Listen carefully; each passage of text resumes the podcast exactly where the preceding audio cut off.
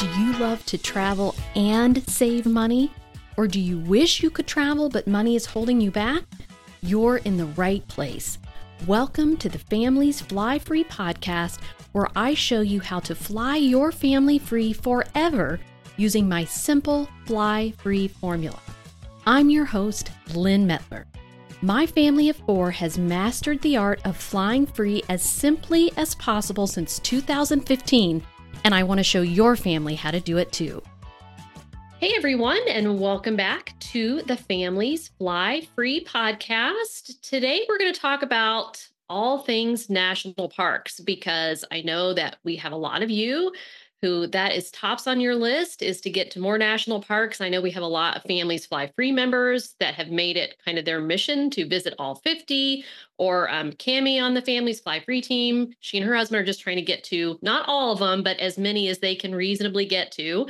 Um, so I know that's important to a lot of people. My family enjoys the national parks too, though we haven't quite seen. Um, there's plenty more that we have left to see, is what I what I should say. So um, I've invited on with me today Bryanna Royal.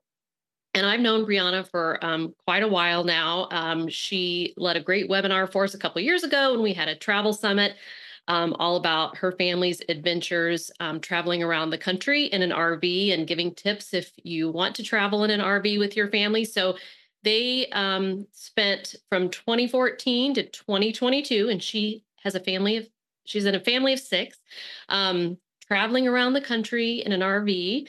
Um, you can only imagine the amazing things they've, I'm sure, seen and places they've been. And then they have even spent three months backpacking in Europe. Sounds amazing. Um, and she's written a book uh, called Full Time RVing with Kids. Um, and you can find her over at crazyfamilyadventure.com, where you can see all kinds of information about all the places they've been. So, welcome, Bryanna. Um, I know that you know lots about the national parks because visiting them in an RV would sure be a great way to um, to get to lots of them. But um, so I just thought we'd start off by having you, if you want to share anything else that I didn't include in our, my little intro there, and just tell us kind of about your experience in the national parks. Of course. And and thank you so much for having me. I really appreciate it. I love doing podcasts. It's such a fun way to just get on and share knowledge and talk and chat and and for us to catch up, right? Life's so busy you never even get a chance just to talk. So this is great. So busy traveling. For, yeah. so thank you for having me on. And yes, I love the national parks and and sharing all about that and encouraging families like people that are retired young people, whoever wants to, to go and explore them. I do think it is a place that all different ages of people can enjoy the national parks. And and the intro you gave to me before I get into that, perfect, nothing to add. That was great. Now we're just kind of boring and living in a house and based on our kids' choice to want to get into sports and live a normal life, as they said, which we're hoping at some point they realize isn't as cool as they thought. But in any case, here we are. and how what are the ages of your kids now? Right now, they are 16, 14, 14, and 11. So we are at that point that it is uh, the right place for them to be to really get into the yeah. sports. And, you know, we're still homeschooling, but they're enjoying life being in one place and we're trying to enjoy it. My husband and I are making the most out of it. So, yeah, yeah. And they had that experience of all that travel. So, they did. They hit the point where they said, "We don't want to travel anymore. We don't want to see another waterfall. We don't want to see another national park." We're like, "Okay." but they'll do you think they'll come back around to that? I think they will. They've been starting to have like even random things they'll say, but they'll say like, "Well, mom, I really miss this, but I mean, I don't want to do it again." So like, it's like they're afraid if they say it too much. They're like, "All right, let's go, get in the RV, let's go." So they're definitely saying things, but still like, loving being here and playing the sports and doing the things we're doing here and having a house and and all that which i can appreciate too. There's lots about it that i like too but lots we miss about being on the road.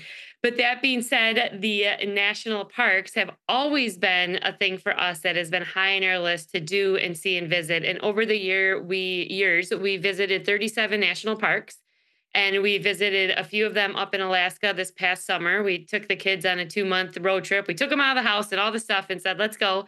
And headed up to Alaska for um, two months and visited a couple national parks there as well. Now, Alaska, harder to get to the national parks. Some of them you have to fly to, you have to do all sorts of different ways to get there. So we only hit two of them but it was a really cool experience and glad we got a chance to do that. But yes, excited to be on today and just talk about visiting national parks and I do feel like sometimes people get a little bit worried about visiting a national park, like, oh my gosh, do I need to like buy the Patagonia jacket? And do I need to have like the best hiking boots out there? And do I need to like, you know, what about bears? And what about, you know, like whatever? And my biggest thing I try to tell people is you don't need any of that. Like my kids have hiked all the trails, some barefoot, sometimes in Crocs. I don't know if you've ever seen that meme where it has like, you know, you're so worried about hiking this trail with all your gear on, you know, someone's decked out in all the gear. And then little kid, they're like, my little kid just hiked it carrying their Barbie doll, wearing Crocs with their t-shirt on. I know. I always feel like inevitably when we're on a hiking trail, it just seems like, like you said, there's that kind of thing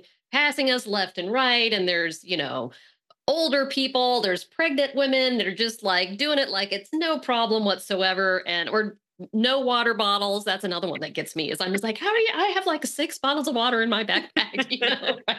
They've got one little water bottle and they're doing this long time. But yeah, that's a good point. I think that you don't have to have all this stuff enable, you know, to be able to go to a national park. Um no, let, let me just all. ask you what what do you think what would be the basics to have I think really the basics are everything you already have in your house. Like if you ever go outside and walk around the block, like you're set. Like that's what you need. And like of course, like bringing like layers and things like that, always a good idea depending on weather. We never know what to expect with that. If you're going to go to Yellowstone in winter, yes, that's a little different. But if we're talking like, you know, regular when everyone else goes time of year in the summer, spring, fall, I think just having a pair of tennies and, you know, pants and a jacket and a hat and some gloves with you just in case, like, you're good to go. And then of course water is important. It's good to have water. And and again though, even for water, like I think you can make a one mile hike just fine without drinking any water. If wow. you're planning uh, you know, Not six, if you had to, you could. yeah, right, right. There you go.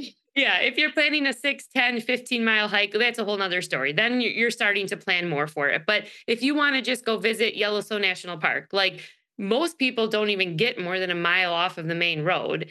So mm. if, if you want to do a big hike and you want to have a national park experience like that, which we highly recommend, then yeah, it may make more sense to make sure that you're you're well equipped with it. But we have never had hiking sticks. My kids never had the expensive like hiking shoes or you know any of that type of stuff. And we've the kids, we've taken the kids and hiked 12, 15 miles with the kids, sometimes even unexpectedly. Oh, let's go six miles. Oh, wait, how's everyone doing? You're doing good. Let's keep going. And then we've just continued to go. So with no additional planning like involved in it. So I do feel like it is something you can just bring the basics. Don't make that be what stops you from visiting a national park, thinking you need to buy all this stuff before you go. And I will say the one thing that I have liked is the hiking sticks, just for me, because I get nervous sometimes, like on the rock scrambling yeah. and the ledges and it just makes me it's probably not doing anything makes me feel a little bit more steady yeah everyone else in my family pays no attention they're just going on or Exactly. And that's one of those things for you. If it's something you feel you need to have, like they go for, and they also sell them at the national park. So if you go on one hike and you're like, oh, like I really wish I would have, they do sell all that stuff there. You'll be able to get it there. But again, it's, and it's, you can do it without. I guess is what I'm saying is don't mm-hmm. don't make yourself not go because you can't find the best hiking sticks. yeah, I I agree. Yes. So tell us um, if there's anything that we need to know in 2024 that's different about going to the national parks. I know, you know, since COVID, we've kind of seen the implementation of these different reservation systems, some for whole parks, some for um, specific hikes um, and or transportation you know sometimes can be an issue in some of these different parks is there anything that people need to be aware of yeah, I think just above all, there are certain parks that do have where you need to get a vehicle registration before you go. And some of them you want to try to get three, four months out from your date you're going to go. So I would say, if anything, it's very important to look up the national park you're going to go to and the dates you want to go and check if there is a vehicle registration that's required for it. And right now, going into 2024, I believe there's just eight parks that are, let me see, one, two, three, four, five, six, seven, eight, nine parks that are requiring some type of reservations. And though that's Arches, Glacier, Mount Rainier, Shenandoah, Rocky Mountain, Yosemite, Zion, Acadia, and I cannot say this one right, Hal- Haleakala in Hawaii. so for those ones, you do need it now. For some of those ones, like for Acadia, you only need it to do Cadillac Mountain. And, and so you don't need it to see the whole park, just if you're going to do Cadillac Mountain. So there are some that it is limited as to what you need them for. But if you're planning a trip to any of those national parks, I would highly recommend getting on their website, the actual national park website, and just going to vehicle registration. They've done a really good job of laying out what those restrictions are, what you need to have it, times to get it, and all of that. And then I'll add that if, and there's also if you're going to do backcountry camping at places, you a lot of the times need to also get, uh, you know, register register for that. Or if you're going to be doing in some places there are specific hikes you need things for. So just do your research up front on the place you're going and, and check those dates to see what you need to get for it. But all that being said, if you're someone that has a trip planned for Glacier and you're like, oh my gosh, I miss getting the vehicle registration, don't worry, go anyways because you only need vehicle registration from like 6 a.m. to 3 p.m. I believe is what Glacier is for 2024. Don't quote me on that. Always double check the site. I think you're right. But yeah. it is light out in Glacier until like 10 p.m. in the summer. So okay, that's a good tip. You go at 3:15 and you can go wherever you want to go. And if you're like mm-hmm. us, we're like, let me sleep in and get up and go. And then there's less crowds. Also, because everyone normally thinks you have to start your day at like 6 a.m. to go visit a national park, which to me sounds miserable. So instead, sleep in, have a good breakfast. There's things to do around the park. Go do that. Go do the things you don't need the vehicle registration for, because there are things you can do that you don't need it for. And then just plan on hitting the going to the uh, going to the Sun Road at 3:15. And most likely, there's not going to be as many people on it because everyone else is done for the day and back and eating dinner and you know doing that. So if you kind of just flip your way that you visit the park, I think there are ways around not needing the vehicle registration if you can be flexible like that. Yeah, I love that you said that because that's how my family operates too. We don't like to be up at the crack of dawn. None no. of us. Uh, I'm probably the most morning person of our group, but and so we have always kind of done it that way too. Like we would just roll in when everybody else was rolling out and mm-hmm. we did pretty well but we haven't tried to do it in the last two years and i just feel like everyone's saying oh you just have to get there at the crack of dawn or you just forget it these days um but and and on glacier like we have not done glacier because and i've talked to this with leslie a couple podcasts ago but it just intimidates me because of the two sides and so can you like the going to the sun road is like a three or four hour drive in itself right so like if you were going to do this in the afternoon how would you recommend say doing both sides later in the day so there's a couple of ways that we recommend it. And, and I would say it's more like maybe a two and a half hour drive. It could be three to four if you okay. stop and take a lot of pictures and everything like that. So leave that in your day. But what we've done, and this is only, of course, if you're feeling comfortable and you can do it, but we've driven the going to the Sun Road to get to the Many Glacier side to do things. And then we've driven the going to the Sun Road back in the dark. Now, okay. in the dark, it made it a little bit more scary, you know, because it's in the dark and it's scary as it is. But we saw a mama bear and two cubs crossing the road in the dark and, like, you know, saw some mm. cool things. But if you don't want to do the going to the Sun Road back, you can actually drive around the park and you don't Which have that looks really long too, right? It is long. It's going to be long no matter what. So if you're like, okay. oh gosh, that amount of driving in a day sounds miserable, then I recommend my second recommendation is that you stay in the St. Mary's area of Glacier National Park for a night. So plan on just driving there, doing the going to the Sun Road as your trip, as what you're doing for that day and then spend the night in St. Mary's and then get up the next morning and then go into the Many Glacier area of the park to explore that part of the park. Because I would definitely recommend doing Many Glacier. It's a gorgeous part of the park and not something you want to skip. Um, check the reg- uh, check the vehicle registration as well for Many Glacier. There may be some restrictions around that this year as well. So make sure to check that and see if you do need a separate vehicle registration to get into that part of the park. I'm not sure if that's in place this year. I have it in my blog post, but I don't have it memorized. yeah, yeah. There's a lot to know on these. Yeah. But yes. you do have to have it for the road, right? For the going to the Sun yeah. Road is from 6 a.m. until I believe it's 3 p.m. You do right. need to have it. And then again, so outside of that window, you're outside fine. Or if you don't have it, you can drive. So the two, two, um, oh geez, what's it called? And I totally blanked on what it's called. Two tunnel, two tunnel mountain. I believe it's called part of Glacier that like no one really goes to is on that other side of it. So if you decide to drive around it, there is a place there you can stop and explore, and there's some fun hikes to do. There's a cool lodge there. Okay. There's lots of fun things to do there. But yeah, the, the reality is, is I feel like going to almost any national park, you're going to be driving like a lot because these national parks are huge and cover a massive area. But usually the scenery is amazing, so it's worth it. and they're not near any major metropolises usually like utah like you know inevitably we fly into las vegas and then you got to drive to where they are so like you said you just have to accept that's going to be part of the the deal and yep yep and it's just figuring out the best way to navigate it but i know you have a good and you've got information on your website too kind of like guides on Yes, yeah, we have we have a ton of blog posts on almost all of these parks, and then we also sell actual guides for one day, three day, or seven day guide slash itineraries for Glacier, for Yellowstone, for Acadia, for Arches National Park, just to try to help you put a plan together on how you want to approach the park and how you want to do it. Now, all that being said, I am the least planner when it comes to our trip. So if you're like, oh my gosh, I do not want to have to worry about planning every single aspect of my trip. We have shown up at National Park after National Park without a plan. And the day before, went in and saw the Rangers and said, hey, what do you recommend we do? Listen to what they said, and then went out the next day and did it. So if you're someone that Love wants that, I'm not a planner either.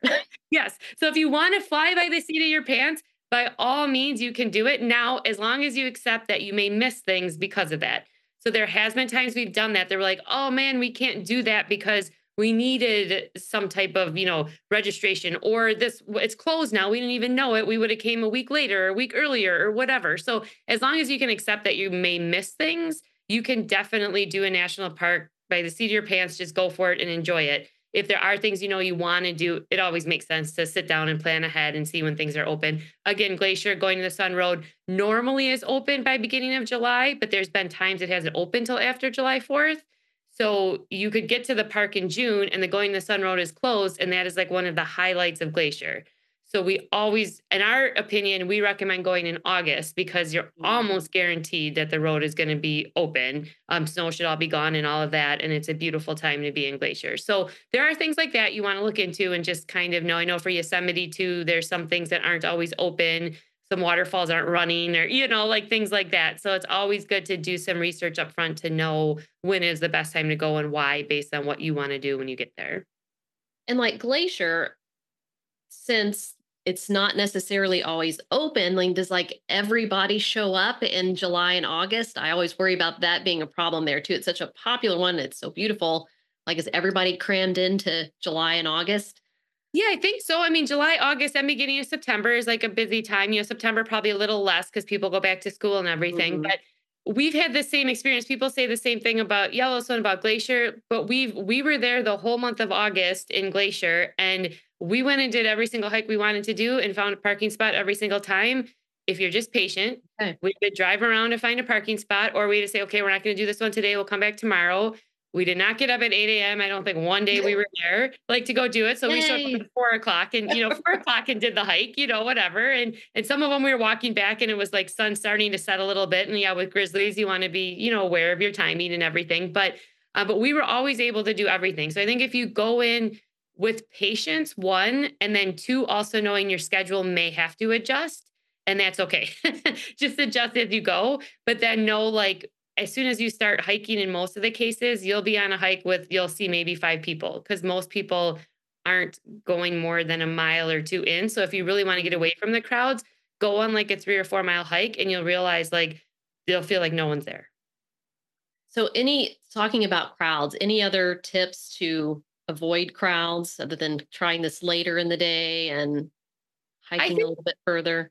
No, I think I think well, off season is always a good time. And like for Glacier, I would say off season would be like going in like September or Yellowstone would be going like in like maybe May or maybe again September. You know, if you can avoid those prime times and when kids are off of school and and all of that is happening, I think you can definitely avoid crowds that way. If you can't do that, I think it's kind of like you just accept it. Like you just accept it's going to be crowded. You accept things are going to take a little bit longer and you try to just really go in one you plan a trip that's long enough to allow you to adjust your time. So like if you're going to Yellowstone like a week, like you should be able to get everything in, but if you can, go for like 10 days. You know, so you mm. have those extra days in there that then if you're just like, oh, I'm over the crowds, I just, you know, don't want to deal with this, then you have a day you can just kind of hang out, go sit on the lodge porch and like, you know, have happy hour and just take a really slow day where you're not doing the high tourist things. And I would say the other part of it too is every time we visited a park, like let's say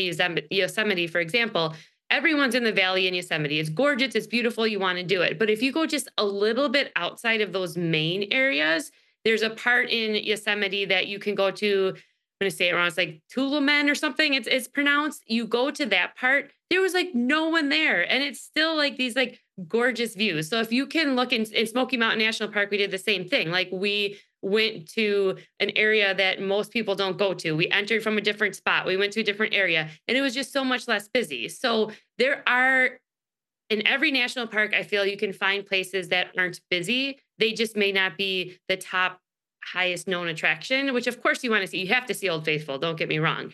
But you can see Old Faithful and then you can drive like to lake in Yellowstone and like there's no one there. You could go sit on a beach at Lake in Yellowstone and there will be no one there. so you can find these other places if you're willing to go a little bit outside of what everyone else is doing. And what's a good way to find what some of those good places are? That would be my website, Crazy okay. Family. But no, that's one way to do it. But I think, of course, nowadays you go on TikTok, you go on Instagram, you know, you search things up on there and you'll see people posting about things. You also just go in and talk to the rangers when you get to the national yes. park. Yeah, they probably can direct you to everybody's going this way today. Yep, exactly. Uh-huh. And I think for them, if you go in, like we always stop, even though we've done parks multiple times, every time we go to a park again, even if it's the third or fourth time we've been there, we go to talk to the rangers just to mm-hmm. ask them what's open, what's closed, what do you recommend? And even to say to them, this is our fourth time here. Like we've seen everything you're telling everyone else. Like, what else do you recommend? And we've gotten some really, really good recommendations from people. They get excited when you say that. They're like, oh, okay, yeah, yeah, let me tell you, go here. And a lot of the times, there are even places that aren't even in the park. They're like, this is right. right outside the entrance, like around the corner. It's like it's this amazing place. And again, you go and no one's there. and that's because that's not where they're sending because they know most people want to check the list of, you know, the top thing to do in the park. So I would definitely say talk to the rangers. And if you're a planner, like get online and research. But when you're Googling, like let's say things to do in Yellowstone, make sure you're reading which article you're clicking on and avoid the Reddits, avoid the Quoras, avoid, you know, the like travel and leisure, like avoid all of that and find an actual blogger like a person that is an actual physical person that you can see their picture in the article. You can see their video they put out there. So you know they actually went there and experienced it because those are going to be the ones that are going to tell you the true story, not just the high level highlights of it. Right. Not just the things that are getting those people high up on Google, say, for yes. example. They're just making a list to make themselves get high, right? Yes. Out there. Um, okay, here's a question. So, like, we one time we were in Utah and we were trying to go to one side of Canyonlands and it was Saturday though, so that's probably the problem. But we showed up and it was like an hour long line just to get into the park. Any suggestions on like how to avoid that situation? I would say for that, either one, don't go on a Saturday. or Problem I would number one. Mm-hmm. Yes. I would say that I would say two is to go like show up at like noon like or two o'clock, like some random, I don't know what time you guys went at, but it would seem usually if you're getting a little bit later, again in the day, have a better chance. Or three would be bring a good book to read while you're sitting in line and just sit there and wait. And know it's going to take an hour to get in and like it is what it is. Like that's okay. Like we can wait. Like we can be patient. Put on a podcast put on a put on your podcast put on a book on tape or something like that and just kind of know. Make sure you have snacks snacks and water and you know all that in the car and just know like that may be part of what's going to happen on your trip there. And that's okay. Like, I think sometimes that is just what it is. Yeah. And I think we end up just saying, like, we turned around and went, never mind, because if it's already this busy, you know, with the line, we were afraid to be too busy inside. So I suppose you could do that too. Just like you said, if you've allowed for enough time, you can be like, oh, let's go do something else today and then we'll try this again tomorrow or whatever. Yeah, absolutely. And sometimes when the line is that long, like I feel like like I know in Acadia, we went to we wanted to see this lighthouse and there was like a line of cars to wait for it. But the reality was that everyone drove in, they parked, they took 10 minutes to go see the lighthouse, and then they left. So like mm-hmm. people are rotating out. And like I think Canyonlands is a good example. There's not a ton of things at Canyonlands that's going to take you a lot of time. So my guess is that most people in Canyonlands are only going to be in, and I think I know what section of the park you'd be in. We're only going to be there for so long. So people will rotate out. And there's not really any food to eat there. So people have to either bring food or they have to leave at a certain time to go eat. So again, I feel like we've always really tried to ignore people saying, well, it's too busy, don't go, or it's whatever, and just push through. And Okay. I want to say 90% of the time it's paid off. Like it's been worth it. And we've been able to get to a spot and park and say, like, let's go do this. And like once we did that and got in, like it was a great time and we were glad we did it. Yeah, I love this. This is like, don't be intimidated by visiting the national parks in any way, right? Just go okay. and do it. go and do it and have patience and know it's going to not be like, well, it is going to be like Disney because how long do you wait in line when you go to Disney? Hours you wait in line a day. So Not with Genie Plus, but well, that's true. If you figure out things like that, but the majority of people are going to be probably spending time waiting, or you're getting right. on the tram, or you're doing whatever. Like, so don't expect that a national park is yeah, it's going to be in a national park. You're just going to drive into a big open field and no one's there. Like there are national parks for a reason. Or if that is something that turns you off, then find those less visited national parks you can go to, like North Cascades National Park, that like you can pretty much drive in and park anywhere and do anything you want to do, or go to Capitol Reef National Park. Like again, lesser visited national park in Utah that is our favorite national park that you're going to find less people are going to be at and there is no entrance fee even to get in so you just drive through the park and you just you know pull off and park where you want to and so there are ways you can avoid or go to like death valley national park which is a gorgeous national park. You don't want to do in the summer i wouldn't recommend but if you go in like november or december like there's no one there. Like there's so many opportunities to visit parks that aren't busy if that's if that's what's holding you back, you can find those ones to go to. If you have ones on your bucket list you want to go to, just go in knowing they're going to be busy and prepare for that and be pleasantly surprised if they're not. and North Cascades, that's in Washington State, right? Yeah. Okay. And that's a Cami on my team. They just went last fall to that one. And oh my gosh, the pictures from that. Yes. It's like stunning. a mini glacier, I would say. Like it has. That's what it looked like in the pictures. yeah. And they have, I mean, they have glaciers there. I think they maybe don't quote me on this, but they could have more glaciers there than they do in Glacier National Park. And we actually hiked up to a glacier and you're not supposed to walk on them, but you know, we had to put our feet on them a little bit. they don't say not to, but they say because you don't want to fall through and whatever. So for safety reasons. But of course we had to touch the snow and you know, do all that. Mm-hmm. But you can hike right up to a glacier. And we on that hike saw like three bears, just black bears. So that was good. Three black bears. I don't think they have grizzlies there. I don't think. Um, and then we saw on the whole hike probably like 20 people. Like it was like gorgeous. And it was a beautiful hike the whole way. And we did it with our kids. They were little and we all pushed through and it was awesome. So, yes, so those lesser visited ones sometimes are lesser visited just maybe because of location or maybe because of advertising, whatever it might be, but they're well worth visiting as well.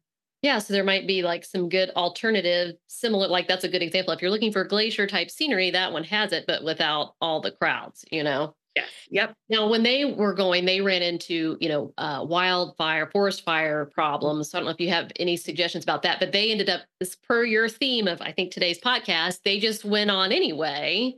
Mm-hmm. And then they ended up like the park was closed, I think, or parts of it were closed one day, but then one day it was open and the skies were clear and they were able to go and do the things, you know. But um, I don't know. Have you had any trouble with that? It seems like we're having lots of fires in the last few years, but yeah, we've been lucky to not have it have to change our plans per se. We did drive through a couple wildfires when we were going to Alaska this past summer. So that was interesting. Like driving where the guy was like, you better hurry, they're gonna close the road. Like, do we go? Do we not go? Okay, we're gonna go. And like through it and all, you know, smoky and like crazy. But but we got through it. But um, it was okay. But yeah, I would say with that, like, I mean, obviously, there's we can't predict Mother Nature, so it's hard to know. But seasonality, there are certain times when it's more likely that something like that'll happen. But I also know with the national parks, they do their best to keep them open as much as possible, at least parts of the park. So yeah, that's just one one of those you take a chance, you know, on. And, and another reason maybe to have travel insurance in case you are flying in or have a lot of things booked, like to have that just in case that happens, because you can't predict it. You know, you can't predict, just like you go to Disney, you can't predict if a hurricane's going to come through and the park's going to close. And I know for those that stayed sometimes when those things came in, they had the park to themselves the next day. So similar for a national park, if you're willing to go. And, and again, I can't stress enough around the national parks how much cool stuff there is to do that aren't in the parks. So you go to Yellowstone and let's just say Yellowstone was closed, like the whole thing. I, I let's hope that never actually happens, but like for whatever. That's a big that's a big park, right? It, it's a big park, exactly. So let's hope it doesn't. But if per se, I mean, there's Grand Tetons is down south, and then you go into Montana, and you've got like Bozeman, and you've got Red Lodge, and you got the Beartooth Mountains. Like you've got so many other things to do. So again, if you're uh, disappointed, of course, you're not going to see what you came to see, but there are other things to do all around everywhere you go that are beautiful and gorgeous too. So just have an open mind to look and maybe just adjust things slightly with the hope that the wildfire gets under control and the park will be back open and you can explore it maybe a day or two later. so, do you have any suggestions of parks to visit this summer if families are looking to head to a national park?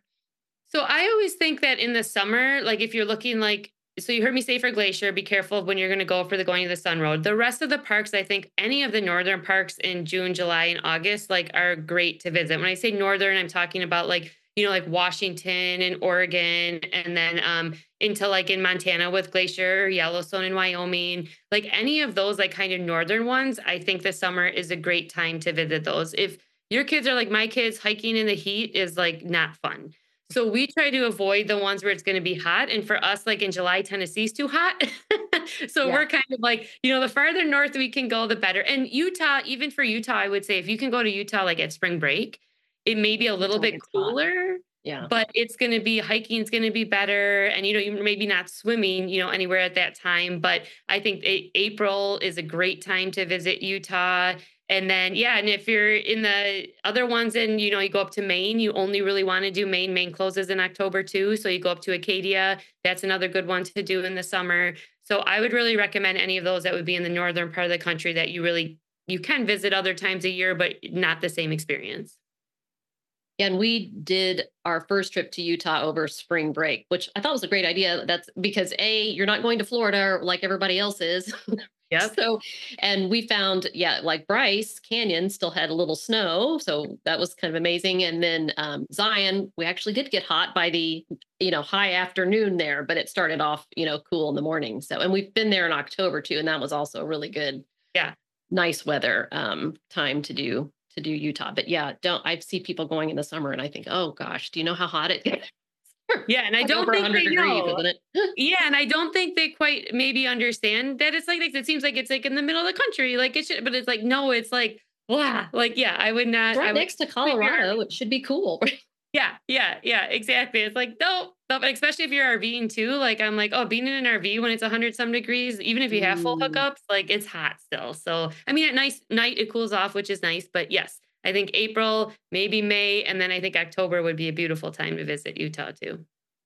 So, since you have seen so many national parks, do you have a couple of favorites? I'm sure it's hard to narrow no, them this down. We actually do. So people do? ask okay. traveling full time, like, where are your favorite places? And like, then I got to name off like five or 10 things. I'm like, I don't know. But when it comes to national parks, we do have an order. So ours is Glacier National Park is our favorite that's been at the top and has not changed. And people always like try to get me to change that. I'm like, no, you don't get it. Like that's at the top. And, and why? Why is that your favorite? I think it's just it's so we've been to Banff and Jasper, and then yes, that oh, competes. I want to go there too. Yeah, how does it compare to those? The, uh, Glacier is like the little brother, little sister of like Banff and Jasper. So if you're going to do a road trip, go to Glacier first and be awed and amazed, and then go to Waterton Lakes, which is in Canada, and then make your way to Banff and Jasper because it's kind of a good like progression to go. Um, so I would say for that reason, but it's just the the mountains are just gorgeous and the color of the water and like just the wildlife and there's just so many things about it that just like spoke to us and we just loved, like love, love, love. And the Utah National Parks are like amazing, don't get me wrong, but we're not really desert people, so I think that comes into account too. So for us, the mountains, the glacier water that whatever color you want to call that glacier water like i just love it it's like my favorite color and so i think all of that for me was what for us made glacier be what it was and then our second one is yellowstone because it's yellowstone and if you've never been like you just got to go because it's yellowstone and like there's so many different aspects to Yellowstone that if you go to visit there, like every day you're seeing and doing something different. And the wildlife and the thermal features, like it's just it's an awesome experience and a unique place in itself to visit. And then our third one is um, Yosemite because again, it's Yosemite. Like we went in the spring and the waterfalls and hiking right along the waterfalls, getting sprayed with the water, like the green that like it was just it was a really really cool experience. So those are kind of our top 3, but then definitely have in there dry tortugas if you uh-huh. can get to it is like that that to me if you like beach you like water like that's a very very unique experience so fort jefferson and dry tortugas would have that off the florida keys right that, yep that's i think mm-hmm. 70 miles off of key west so you have to take a boat which is a little bit of a wild ride a boat or you can fly in and you can camp overnight there. But like that, that's another amazing park. And then, um, yeah, so those, of course, I could keep going about what I love about all of them, but those would be what would fall into our category of what we always share as our top ones. And uh, what about the parks around Yosemite, like Saguaro? Is that right? And uh, Kings Yes, yes. Canyon, is that what Kings it is? Canyon. Yep. It's so Yeah. Sequoia and Kings Canyon, and those ones like Sequoia, yes. Yeah. if you're going to Yosemite, make sure you add those on. If you're gonna, if you live in the area and you can come back and forth, whatever. But if you're like you're flying in just to do Yosemite, add Sequoia and Kings Canyon on. Make sure to check your dates because those ones do open later as well. But seeing those gigantic trees like is like wild. Like you can't even believe that they're like there. And I know Yosemite has some of them, but like that those are really cool. Again, lesser visited national parks that are well worth setting a day aside for each. And on our site, we have like how to spend a day in Sequoia and a day in Kings Canyon. I think that'd be plenty of time. If you only have one day, even you could do it if you're okay, you know, driving, you know, for a decent amount. But yeah, those are definitely ones that I think should be on your list if you visit Yosemite. And then the other one we really like, of course, is the Redwoods and Muir Woods right outside of San Francisco. Like that place like spoke to us. Like it was mm-hmm. crazy. Just walk through and it's Muir Woods. So it's like it's not quite the redwoods, but the redwoods are so spread out as a national park. It's a very different experience. Where in Muir Woods, like you just go and walk in here and, and walking through the woods was just it was, it was very magical. And I do believe I didn't put that on the list because Muir Woods isn't a national park, but it's whatever national, whatever they call it, monument or whatever it is. But that I think you also need a registration for that as well. So if you are looking to go to Muir Woods, make sure to look that up and see if you do need an entry ticket because it is a smaller area, but another one that is one we always remember. Um, and one thing I meant to ask you earlier was just, I don't know, it seems like there's a, like, how important is the order that you do things in a national park? It sounds like it's not that important to you because you just are less of a planner and show up. But, you know, like, it seems like with Yellowstone or like people like, okay, first you go here and then you go to this and then you go to that. And, you know, I think it really has to do with how much time you have. So, like when we went to Acadia National Park, we only had two and a half days. That was because we were doing a whole East Coast road trip. So, we only had two and a half days. So, we went to Acadia. We knew once we got on the main road of the main loop of the park, you can't turn around. It's only one direction. Mhm. So, we looked at the road and we said, okay, we're on the road and this is what we want to do. So, we have to do this hike first, even though we would have preferred to do this one, but that's farther down the road and we couldn't backtrack. So it was like we had to kind of lay out like what we could do just to stay on the road because we only had that one day to do that part of the park. So I would say the same thing. Like if you're looking to do Glacier and you only have two days, three days, I, I would recommend a week, but you only have two or three days. Then when you're doing the going to the sun road, like look at it and see what's on that road because are you going to drive it again or not? You know and and book and plan things based on your time and how far of a drive it is because most places it is a drive in the national parks to get from one place to the other. You don't want to drive all the way and go oh wait we've got to do that and then drive back and then drive back again and you know and pass something. So i do think it takes a day before planning. So before you're going to go in the morning get out your national park you know map you get when you first go to the visitor center and look at it and circle the things you want to do. Look at the roads look where you need to go and make sure that you do know where you want to stop once you get in the car and start driving. Or like in our case like we get in the car and my husband just look at me like where are we going? And i pull up the map and okay we're going here. And then i'd be looking as we're driving at what the next place is like oh yeah i want to go there too. And like you know making sure we'd stop there. But so i do think for that reason it is good the night before to kind of at least look at it and say here's and here's what I don't want to miss. Because the worst thing you do is you drive all the way an hour past something and then realize, oh, that was an hour back, and we should have turned right there and we missed it. And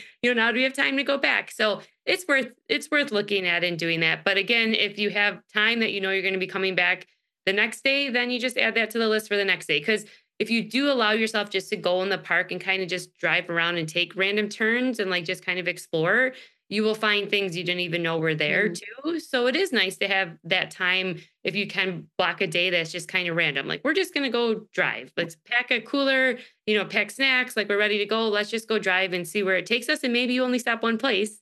You fall in Mhm. love with that spot and you spend like all day around Old Faithful because you could if you wanted to. And like that's okay. Like that's an awesome experience. love it. All right. Is there anything else you want to share you think we need to know as we're planning for national parks this year? I would just say, above all else, check the national park website to find out about the vehicle registration. I've had multiple people reach out to me and say, We planned our trip, but I didn't know I needed vehicle registration. I didn't know the going to the Sun Road was going to open or wasn't open yet. So for things like that, I would say just check their website and do some research to find out like when are the busiest times? When is when has there been forest fires in the past? Like kind of know some of these things just to prepare yourself for it. But overall, just go with an open mindset that it's going to be uh not a Disney trip. This is a relaxing, take your time, like yeah. whatever, you know, and just and have that be part of what the adventure and the journey is, is to get yourself into this place of just enjoying the nature and the outside and like the not having to rush from thing to thing. And pick your top like three things you want to do in the national park and make sure you really understand how to do those.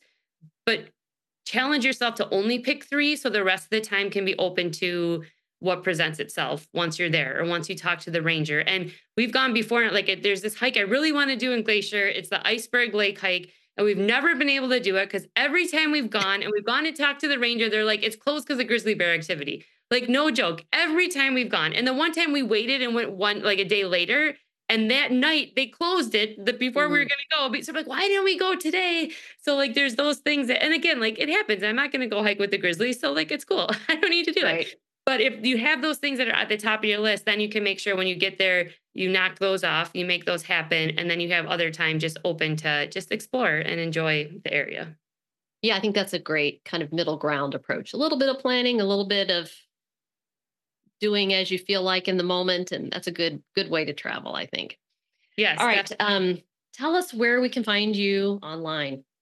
Yes we are at crazy family adventure everywhere.